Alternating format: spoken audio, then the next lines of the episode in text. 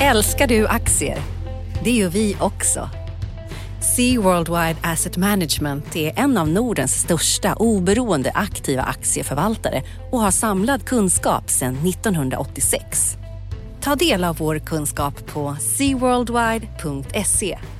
Bokstaven C, worldwide punkt se.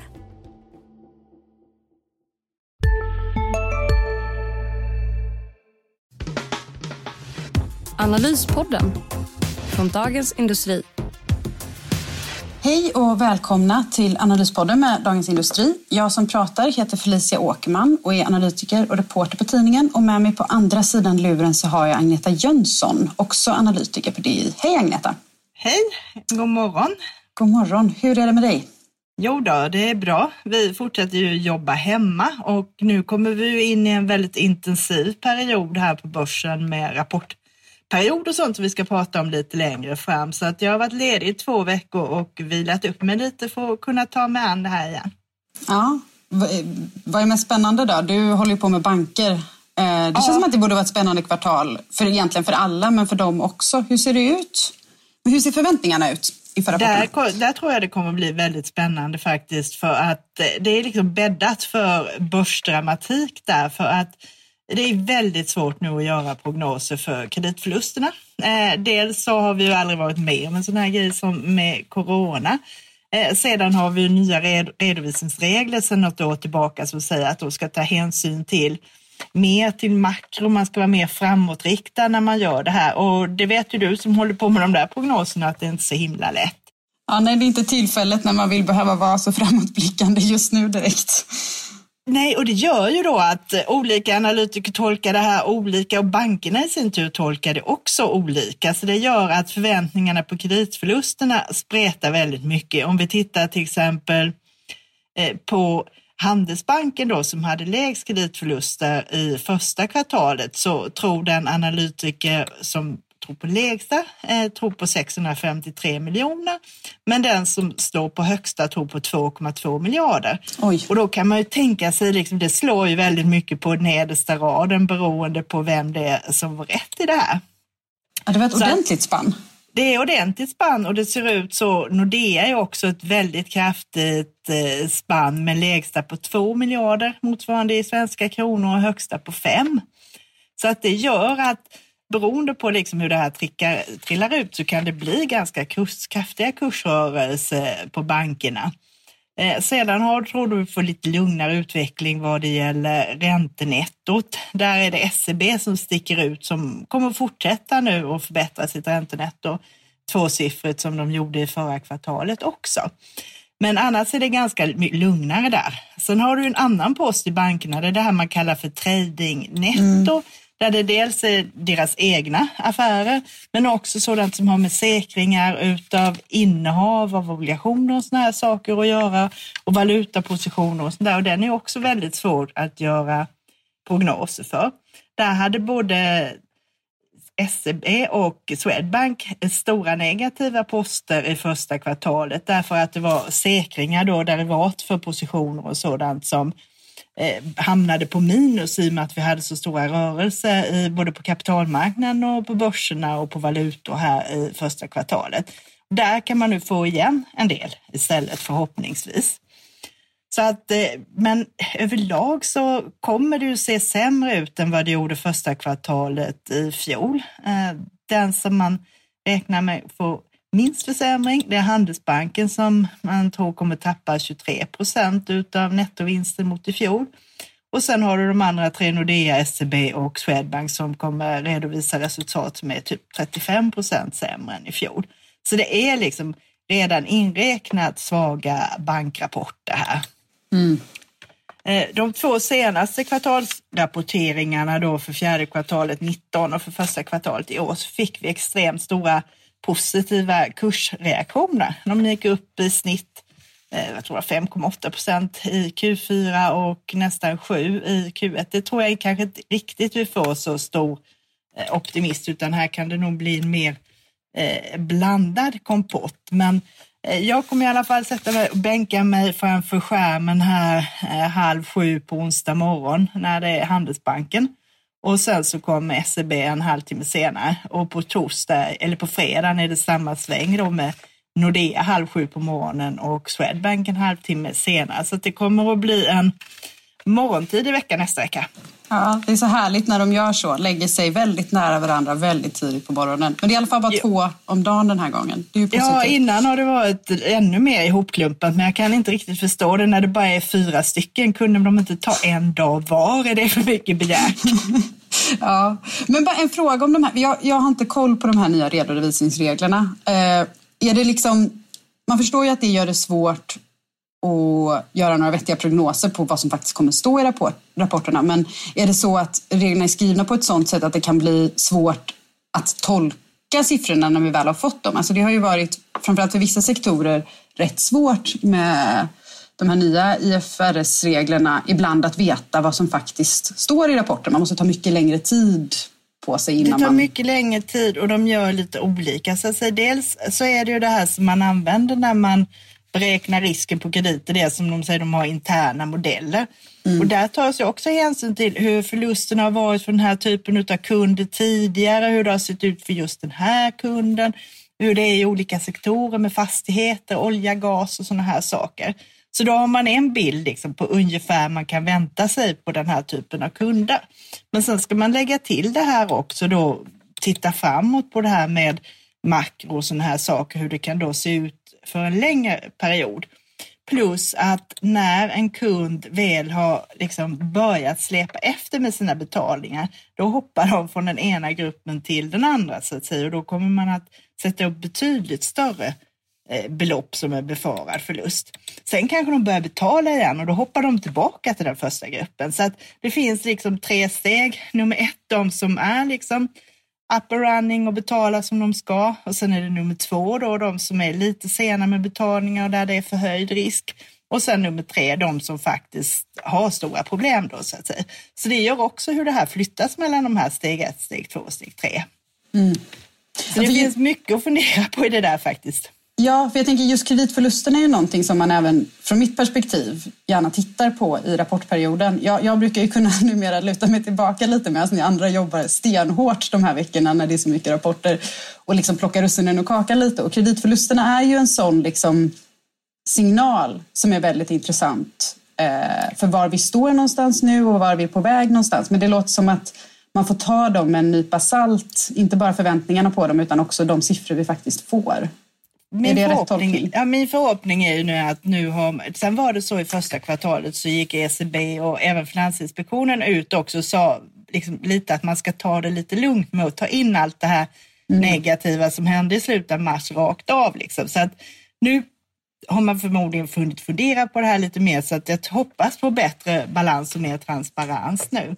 Mm. Sen såg vi också... Det är faktiskt, D N B kommer faktiskt tjuvstarta den här säsongen. De kommer redan på måndag. Så där kommer man få lite ledtrådar.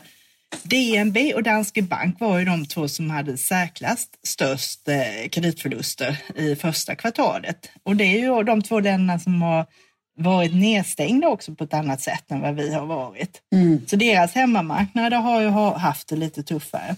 Så Danske Bank var ju den som hade störst kreditförluster i Norden i Q ett och sen hade du D N B som tvåa.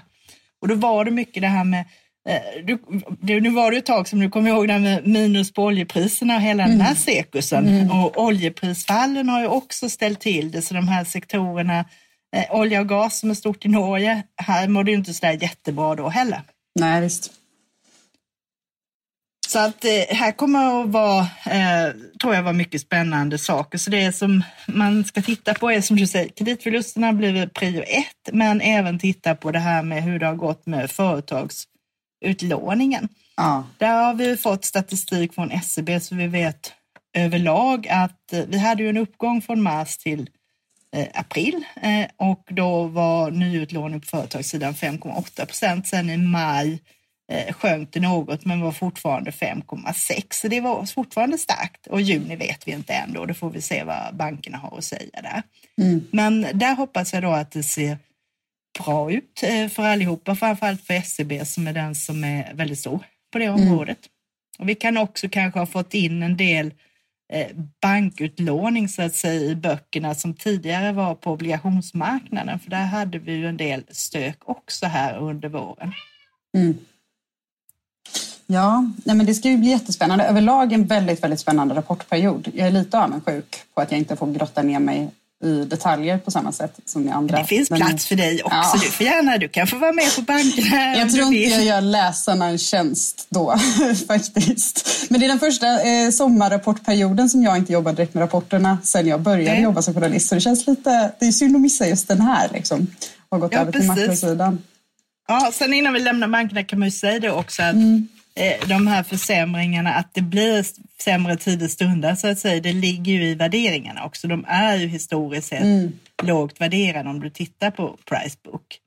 Sen har de i och för sig lite mer eget kapital nu än de brukar ha så här års i och med att de inte har gjort några utdelningar i vår. Det ska man också ha med sig lite i det här. Mm. Men det är spännande. Mm. Du jag... har ju tittat på en annan spännande marknad här så jag i veckan va? Ja, precis. Alltså, jag är ju alltid väldigt förtjust i att titta på tillväxtmarknader. Jag tycker de är så roliga eh, själv. Och det är ju en liksom, eh, det är ju ett jobbigt läge för alla länder just nu. Även om det har funnits lite mer optimism så kan man liksom inte komma ifrån faktumet att det har varit en jätte, jätte, jätte mörk vår. Och det är fortfarande ganska mycket frågetecken kring hur hösten kommer bli. Eh, och det är ju särskilt knepigt för... Det är en särskilt knepig situation för mindre utvecklade ekonomier av rätt många skäl. Men vi har liksom beroendet av råvaror är mycket större. Råvarupriserna och även om vi har sett en återhämtning där på ganska många håll. Och jag hör fler låta optimistiska om oljepriserna nu än för bara någon månad sedan. Så är det ju fortfarande så att de där marknaderna är liksom ganska svaga. Osäkerheten är fortfarande stor eftersom det är så himla avhängigt vad som händer med den globala konjunkturen. Sen har man dessutom bara det enkla faktum att tillväxtmarknader tenderar att ha sämre sjukvårdssystem. Så att när man väl får in viruset så kan det gå ganska illa. Brasilien är ju ett sådant exempel där man dessutom har problem med liksom att du har inte särskilt starka institutioner. Du har inte riktigt en... en politik som, som kanske kan hantera den här typen av problem eh, och då blir spridningen snabb och stor så det påverkar ju, det påverkar den inhemska marknaden. Sen har man dessutom ett väldigt stort beroende av världshandeln. Många av de här länderna är kanske inte liksom, det, det kanske inte är så att man är fabriker så att säga, alltså som, vi, som man brukade prata om Kina en gång i tiden till exempel, men man är väldigt, väldigt tätt eh, länkad till de här globala leveranskedjorna. Man kan vara ett sånt där land som tar emot en insatsvara, förädla lite grann och skicka vidare den igen. Så när det då är problem med handeln så sprider det sig rätt snabbt bland de här länderna också. Och sen har vi ju då det här klassiska problemet med dollarskulderna som eh, inte kanske är ett riktigt lika... Det är, inte, det är inte samma sorts problem som det har varit tidigare. Alltså, historiskt så har diskussionen kring tillväxtmarknadens dollarskulder handlat väldigt mycket om den offentliga skuldsättningen. Eh, nu borde man nog kanske snarare fokusera lite på hur det ser ut med företag i tillväxtmarknader. De har ju, när det går bra kan ju de dra nytta av det faktum att man har en högre ränta som man drar till sig investerare som är intresserade av att, att gå in på den marknaden. Men man befinner sig också i länder som växer mycket snabbare och det där kan bli en ganska... När allting tuffar på åt rätt håll så är det liksom ganska gynnsamma förhållanden. När saker vänder och dollarn stiger så blir det plötsligt väldigt ogynnsamma förhållanden istället. Och det är det jag tycker är så intressant just nu. Alltså det var lite ont i magen att publicera en sån artikel just den här veckan. För jag, jag vet inte hur du har upplevt den här veckan, men jag har tyckt att det har känts lite som... Eh, det känns volatilt och det känns som att vi lite saknar riktning just nu. Alltså om man tänker på den generella riskaptiten så, så har det varit liksom väldigt, väldigt spretigt. Och idag känns det ju som att det är lite...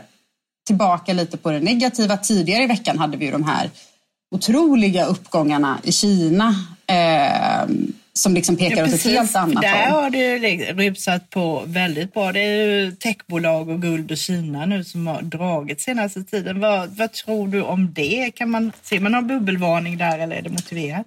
Alltså Kina kan ju... Eh, Kina kan ibland kännas lite så. Om, man, om, man tänker, om vi backar bandet och bara tänker vad som hände liksom i början av den här veckan så, så börjar de kinesiska börserna stiga. Och en inte liksom oansenlig faktor i att de gick upp var de signaler som regimen skickar genom statligt kontrollerade medier. Vi har ju sett det här hända förut. Det är liksom inte en, en helt ny historia. Så man kan, man kan titta tillbaka lite på historiken och titta tillbaka på framförallt tjugofjorton.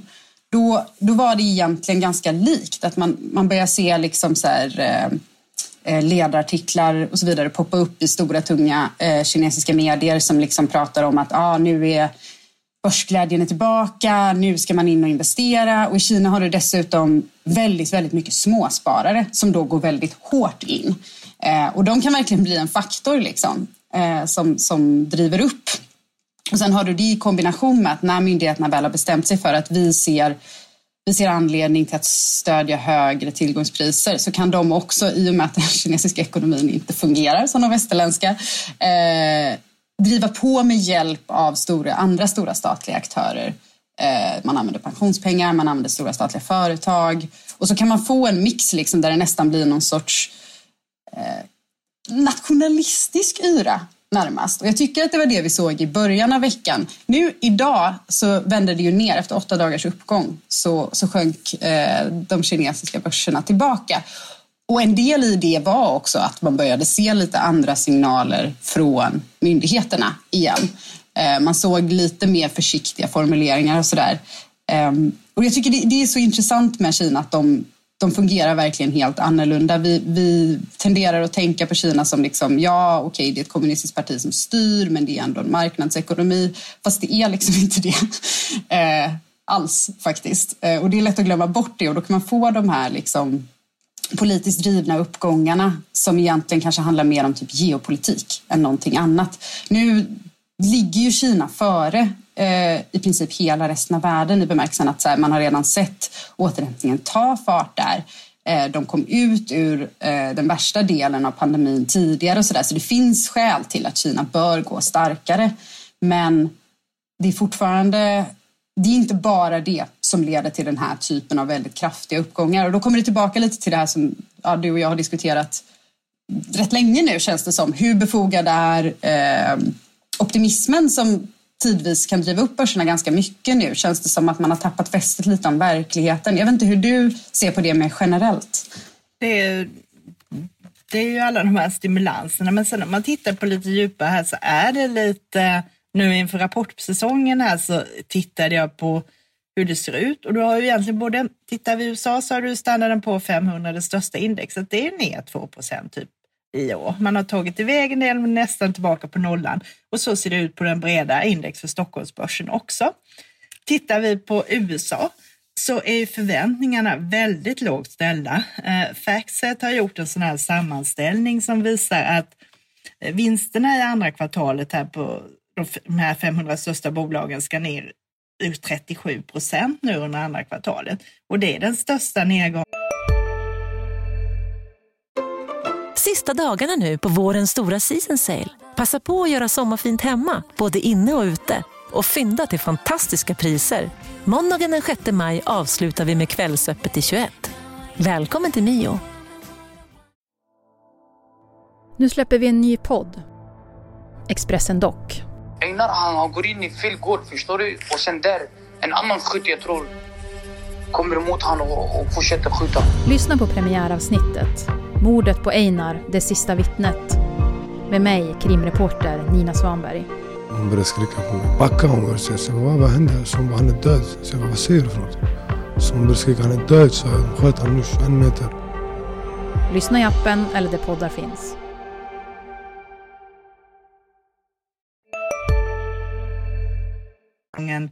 Sen de startade och gör de här sammanställningarna tjugohundratvå. Det är till och med värre än Q tre tjugohundraåtta. Då föll vinsterna trettiofyra procent. Och det var ju hela det här med Lehman Brothers konkurs och hela den här smältan. Så det är väldigt lågt ställda förväntningar. Sen har vi ju sett nu, det ser vi här också, att det börjar faktiskt komma in lite omvända vinstvarningar. Vi hade Husqvarna och Electrolux tidigare i veckan, idag kom det Intrum. Så det kan ju faktiskt vara så att man har tagit ut en del lite för mycket också. I alla fall i det här kvartalet. Sen kanske det blir ett mer långdraget förlopp. Det återstår att se, så det gör att jag tror att det kan bli väldigt spännande rapportsäsong överlag nu, både i U S A här. Mm. Sen har du de andra som liksom har tagit ut åt andra hållet. Vi har ju elbilsverkan Tesla som kollegan Mats Lundstedt skrev om tidigare. Ja, just det. Det är ju nu då världens i särklass största biltillverkare. Liksom de har gått förbi eh, jätten Toyota och är liksom eh, större än de fem andra största ihop. Och de har gått upp, aktierna har gått upp tvåhundrafemtio procent i år. Och där har du liksom en värdering till trehundra gånger årets vinstprognos och nio gånger sales. Och i och för sig sjunker värderingen till hundra gånger nästa års vinst. Men du kan ju tänka dig vilka förväntningar det ligger i det här. Ja. Och de är ju inte ensamma. Vi har den här FANG-kvartetten som man har följt länge. Det är ju Facebook, Amazon, Netflix och Google är det deras ägarbolag och Alphabet. Och de har ju också gått väldigt bra i år. Hela Nasdaq är upp sjutton procent i år. Du har Facebook då som är upp sexton procent trots att det är en väldigt motig annonsmarknad. Och det måste ju de lida av också mm. i alla fall. Du har Amazon som är upp sextiofyra procent. Netflix femtiotre procent. Och där har du, de kommer gynnas av den här trenden när människor sitter i karantän och tittar på tv hemma istället. Men det är ju inte så att de har gått dåligt heller. Och du har en värdering nu som ligger på åttio gånger årets vinst. Så att det finns mycket förväntningar inom tech och det här också. Eh, I den bästa världen så växer man in i det här och det fortsätter utvecklas. Men man kan ju inte utveckla, utesluta att det kommer några riktiga bakslag. Vi som har varit med lite längre så kommer ihåg det här med millennieskiftet och sådär. Vet ju att det kan ju gå ganska snabbt andra hållet också när de här förväntningarna inte riktigt infrias. Eh, nej men bara apropå techbolagen så... Det här, igen, det här kanske bara är ett uttryck för att jag håller på med makro, där brukar man vara dyster och börsanalytikerna brukar vara positiva, men om man, om man både har, för jag upplever ändå att det finns någon sorts grundläggande optimism generellt kring att så här, vi kommer få ett vaccin till årsskiftet, det kommer bli en snabb återhämtning. Jag, jag tycker inte att det känns som att den har släppt, och om då en stor del av uppgången för de här jättestora techbolagen hittills i år har baserats på att vi har varit i pandemin, då får inte jag riktigt ihop bilden att de ska fortsätta liksom handlas till sådana värderingar samtidigt som man också väntar sig att allt det andra ska utvecklas hyggligt. Alltså förstår du vad jag menar? Men det beror väl på hur mycket... Det, det är lätt, det blir liksom en sån här, det är svårt att få logiken. För ja. Är det som du säger, kommer det tillbaka till normallägen ganska snabbt där man får det här V-scenariot som vi har pratat om, då har ju egentligen en del av de här stora stimulanserna och det. Det kommer ju som grädde på moset istället nu. Då kommer du få en normalmarknad med väldigt stora penningpolitiska stimulanser istället. Mm. Och det var inte riktigt där vi ska vara. Nej. Nej, men det beror väl också på kanske hur mycket av uppgången i till exempel fangbolagen som egentligen har drivits specifikt av omständigheterna och hur mycket det är att de är relativt skyddade i det här. Eh, sen ska jag säga att det är liksom inte mitt huvudscenario kanske att det blir en, en sån där super V-rekyl och att därför borde enligt den liksom, logiken så borde fangbolagen gå ner. Det, det är nog inte riktigt det jag ser eh, heller. Jag ser fortfarande ändå ganska stora eh, risker för att det blir en långsammare återhämtning. Inte minst, och, och det verkar finnas lite, alltså så här, samtidigt som man har den här börsoptimismen så tycker jag att man får lite den. Till exempel som i veckan så fick vi nya, eh, ny data över arbetslöshetsförsäkringar i U S A. Som kom in bättre än väntat. Jättebra. Men det kändes ändå inte riktigt som att det gav någon så här superkraft. För att man fortfarande är orolig för att det kanske, det, det, det kanske har kommit förbi fasen med en, en skarp förbättring på den amerikanska arbetsmarknaden. Och nu kommer vi se mycket, mycket trögare rörelse uppåt. För att man har de här problemen med en ny spri- högre smittspridning igen i delar av landet. Liksom så här, det där ligger ju ändå kvar någonstans. Jag har, jag har lite svårt fortfarande att se att det ska bli den här superrekylen. Även med alla åtgärder som har införts hittills. Ja, och det, det som du hamnar, eller har hamnat här för börsen är att du har fått liksom två kluster. De här bolagen som går fantastiskt bra då, som de här techbolagen. Mm. Och sen vanliga traditionella industrier, såna här som inte har gått så bra. Så att, eh, jag tittade också på här som jag kommer att skriva om lite i lördagstidningen här, ett investerarindex från J P Morgan som har, skriv, som har undersökt liksom hur eh, svenska privatpersoner ser på börsutvecklingen framöver. Och de var faktiskt väldigt svala i december och sedan blev de mer eh, optimistiska i mars och sedan eh, nu så i juni så var de ännu mer optimistiska. Mm. Och eh, Den görs kvartalsvis, den här mätningen, och de har gjort den sedan typ tjugohundrafyra. Så det, blir liksom, det har funkat lite som en, det är inte klockrent, men det har funkat lite som en ledande indikator. Så att där eh, tyder på en viss optimist. Och tittar man på Stockholmsbörsen också så ser man att det saknas ju inte vinnare där heller. Vi har ju bästa bolaget så här långt i år är Netent, som i och för sig då fick bud på sig från Evolution Gaming. Den är upp tvåhundrafyrtiosex procent. Men sen har du Hansa Biofarma och då Zink som är upp tvåhundra till hundrasjuttiofem procent. Mm. Och alla de här ligger på midcap-listan. Eh, och det största storbolaget är just Evolution Gaming som är upp hundrafyrtio procent. Men det finns en hel radda med bolag liksom som ligger ändå har gett en bra avkastning. Framförallt då på, om du tittar inom det här klustret med eh, biotech och sånt. På småbolagslistan så har du tre eh, biotechbolag som är upp nästan runt hundra procent. Du är X-Spray Biopharma, det är Bactiguard och ett som heter X-Spray. Så att det finns ju en hel del vinnare, så att de som har lyckats rätt och botanisera bland mindre bolagen här har ju haft en väldigt bra avkastning under den här perioden också. Mm. Men om du var en av dem då som hade gått in i några härliga biotechbolag och fått de här fina, fina utvecklingen, hade du känt okej, okay, nu är det dags att hämta hem lite vinst och eh, det är, det, precis, de bolagen är väldigt svåra därför att det många gånger är det som kollegan Johan Wender som skrev om det här Novovax som håller på med covid-vaccin nu, att det är ju mycket förhoppningar i den här typen av bolag, så att man måste vara liksom verkligen jättenoga och följa med vad som händer, för även om de lyckas med sin kandidat så är det ju liksom hur mycket kommer de sälja, hur kommer det att gå till, så att det där är jättesvårt. Sen har du Bactiguard som gick jättebra nu för att man lyckades ta fram så här desinfektionsmedel med, som är vattenbaserat som tar död på alla virus. Och det har ju blivit en hit nu i coronatiderna så att säga. Mm. Men jag är ju en feg, så har jag sådana här uppgångar så hade jag nog tagit hem eh, lite vinster eller åtminstone skala ner typ så att man är med med sina ursprungliga insatser eller sådär lite. Mm. Successivt plocka hem lite, för det är jäkligt snopat. Vi har ju sett några sådana här bolag historiskt som har liksom gått fantastiskt bra men sen har punkterat. Så det finns aktiv biotech i ett sånt här bolag. Det fanns ett annat som heter Maxim som också gick och peppan. Så man har varit med om de där grejerna och då blir man lite försiktig.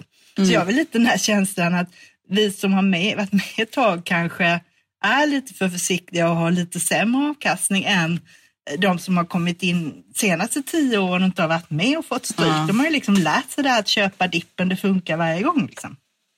Ja, alltså det har ju varit en väldigt speciell tioårsperiod om man gjorde sin debut på aktiemarknaderna, eh, ja, säg för tio år sedan. Det har ju, varit, det har ju kanske inte varit, eh, det är en väldigt annan erfarenhet om man säger så. Ja, och jag tror framöver här nu det här eh, kan ju fortsätta med i och med att vi har de här stimulanserna och det, men mm. eh, sannolikheten är väl att vi kommer att komma in i perioder där man får jobba betydligt hårdare för sin avkastning också. Ja, man tänker ju det samtidigt som vår kollega Uffe sa någon gång, vi kanske bara ska ha japanska värderingar på börsen. Jag, jag ska faktiskt sätta mig och skriva om just den grejen ganska snart, så jag ska inte säga för mycket nu, men det är ju en, en fråga man kan fundera på. Eh, ja, om, om det verkligen och... är en helt ny värld liksom. Och det mycket handlar ju med det här om vad du tror om räntorna framöver. Ja. Kommer vi att ha räntor runt noll inom överskådlig framtid så kan, finns det utrymme för högre värderingar. Ja, när vi är ändå inne på räntor, eh, det är ju väldigt mycket rapporter framöver som vi redan har pratat om. Eh, det är inte så mycket spännande på makrofronten nästa vecka. Det är, eh, arbetslösheten från arbetslöshetsförmedlingen på måndag är ju såklart eh, definitivt värd att kolla på. Men vi får också ett E C B-besked eh, som... nog på pappret kan se ganska tråkigt ut för att det är egentligen ingen som väntar sig att de kommer göra någonting specifikt. De kommer inte komma med några nya åtgärder. Det finns inte ett jättestort behov av det just nu. Men däremot så skulle jag ändå flagga för att presskonferensen kan bli ganska intressant. För nu är det en så här svår balansgångsfas för Christine Lagarde. De som följer E C B noga kommer ju ihåg att hennes första presskonferens var ju lite... den skapade ju vissa problem eh, för att hon uttalade sig om just räntespreadarna i Europa på ett sätt som, som gjorde det lite svårt. Och sen fick man springa ut och släcka den här branden i efterhand.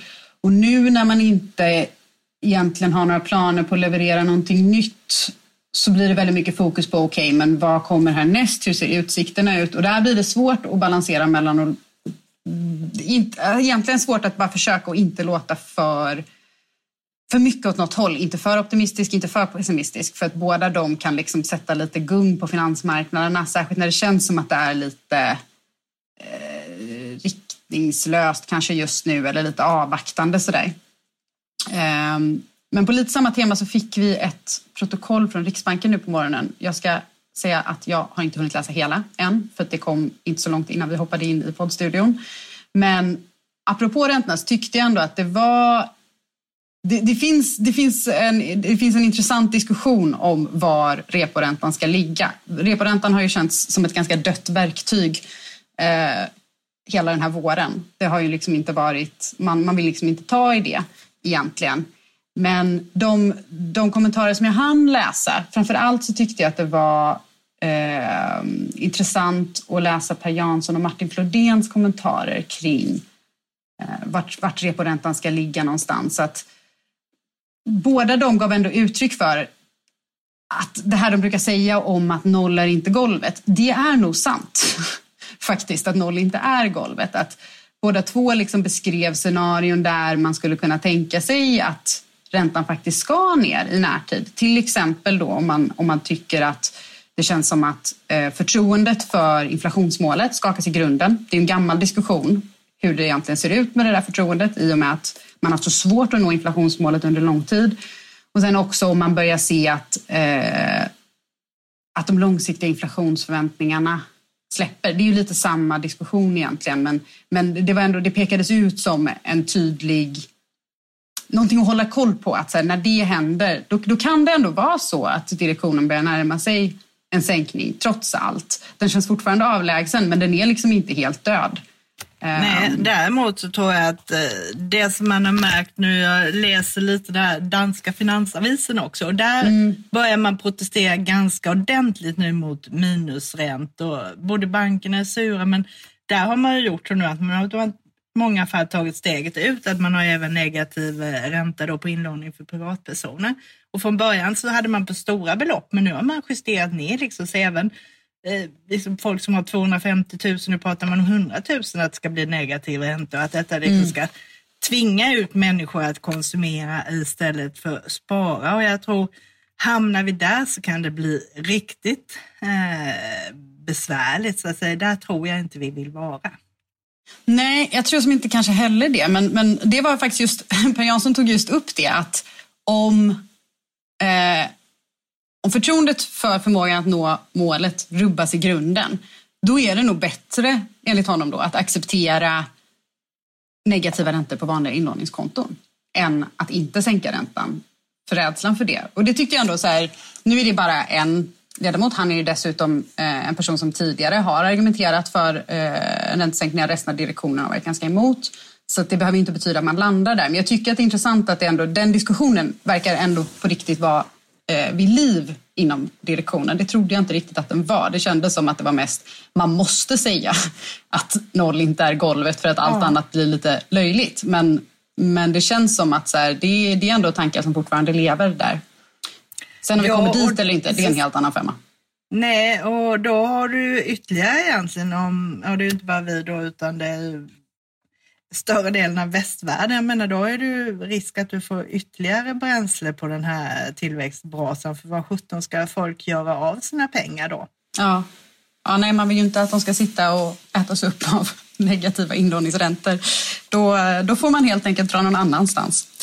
Då får man göra det. Då kanske vi ska ta lite närmare titt på dina tillväxtmarknader. Exakt, precis. Men vi kanske ska avrunda. Vi har hållit på en bra, ett bra stund här.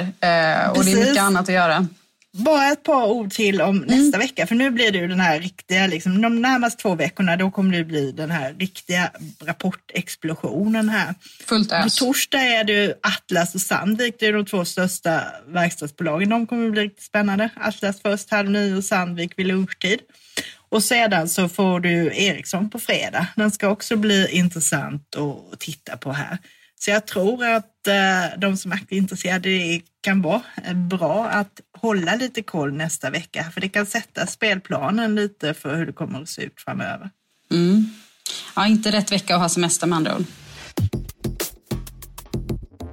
Okej, men det tycker jag vi ger oss och mm. tar lite helg. Absolut. Och alla får hem och ladda nu inför nästa veckas rapporter då.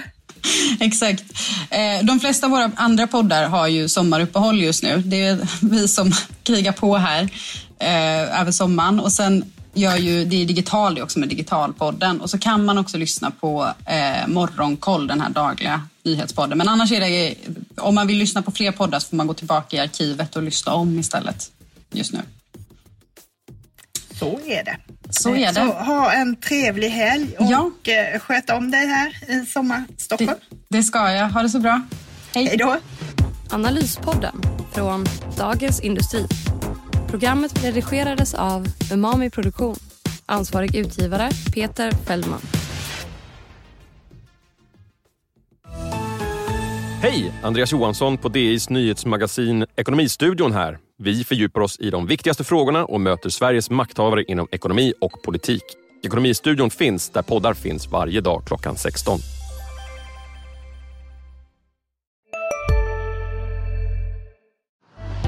Älskar du aktier? Det gör vi också.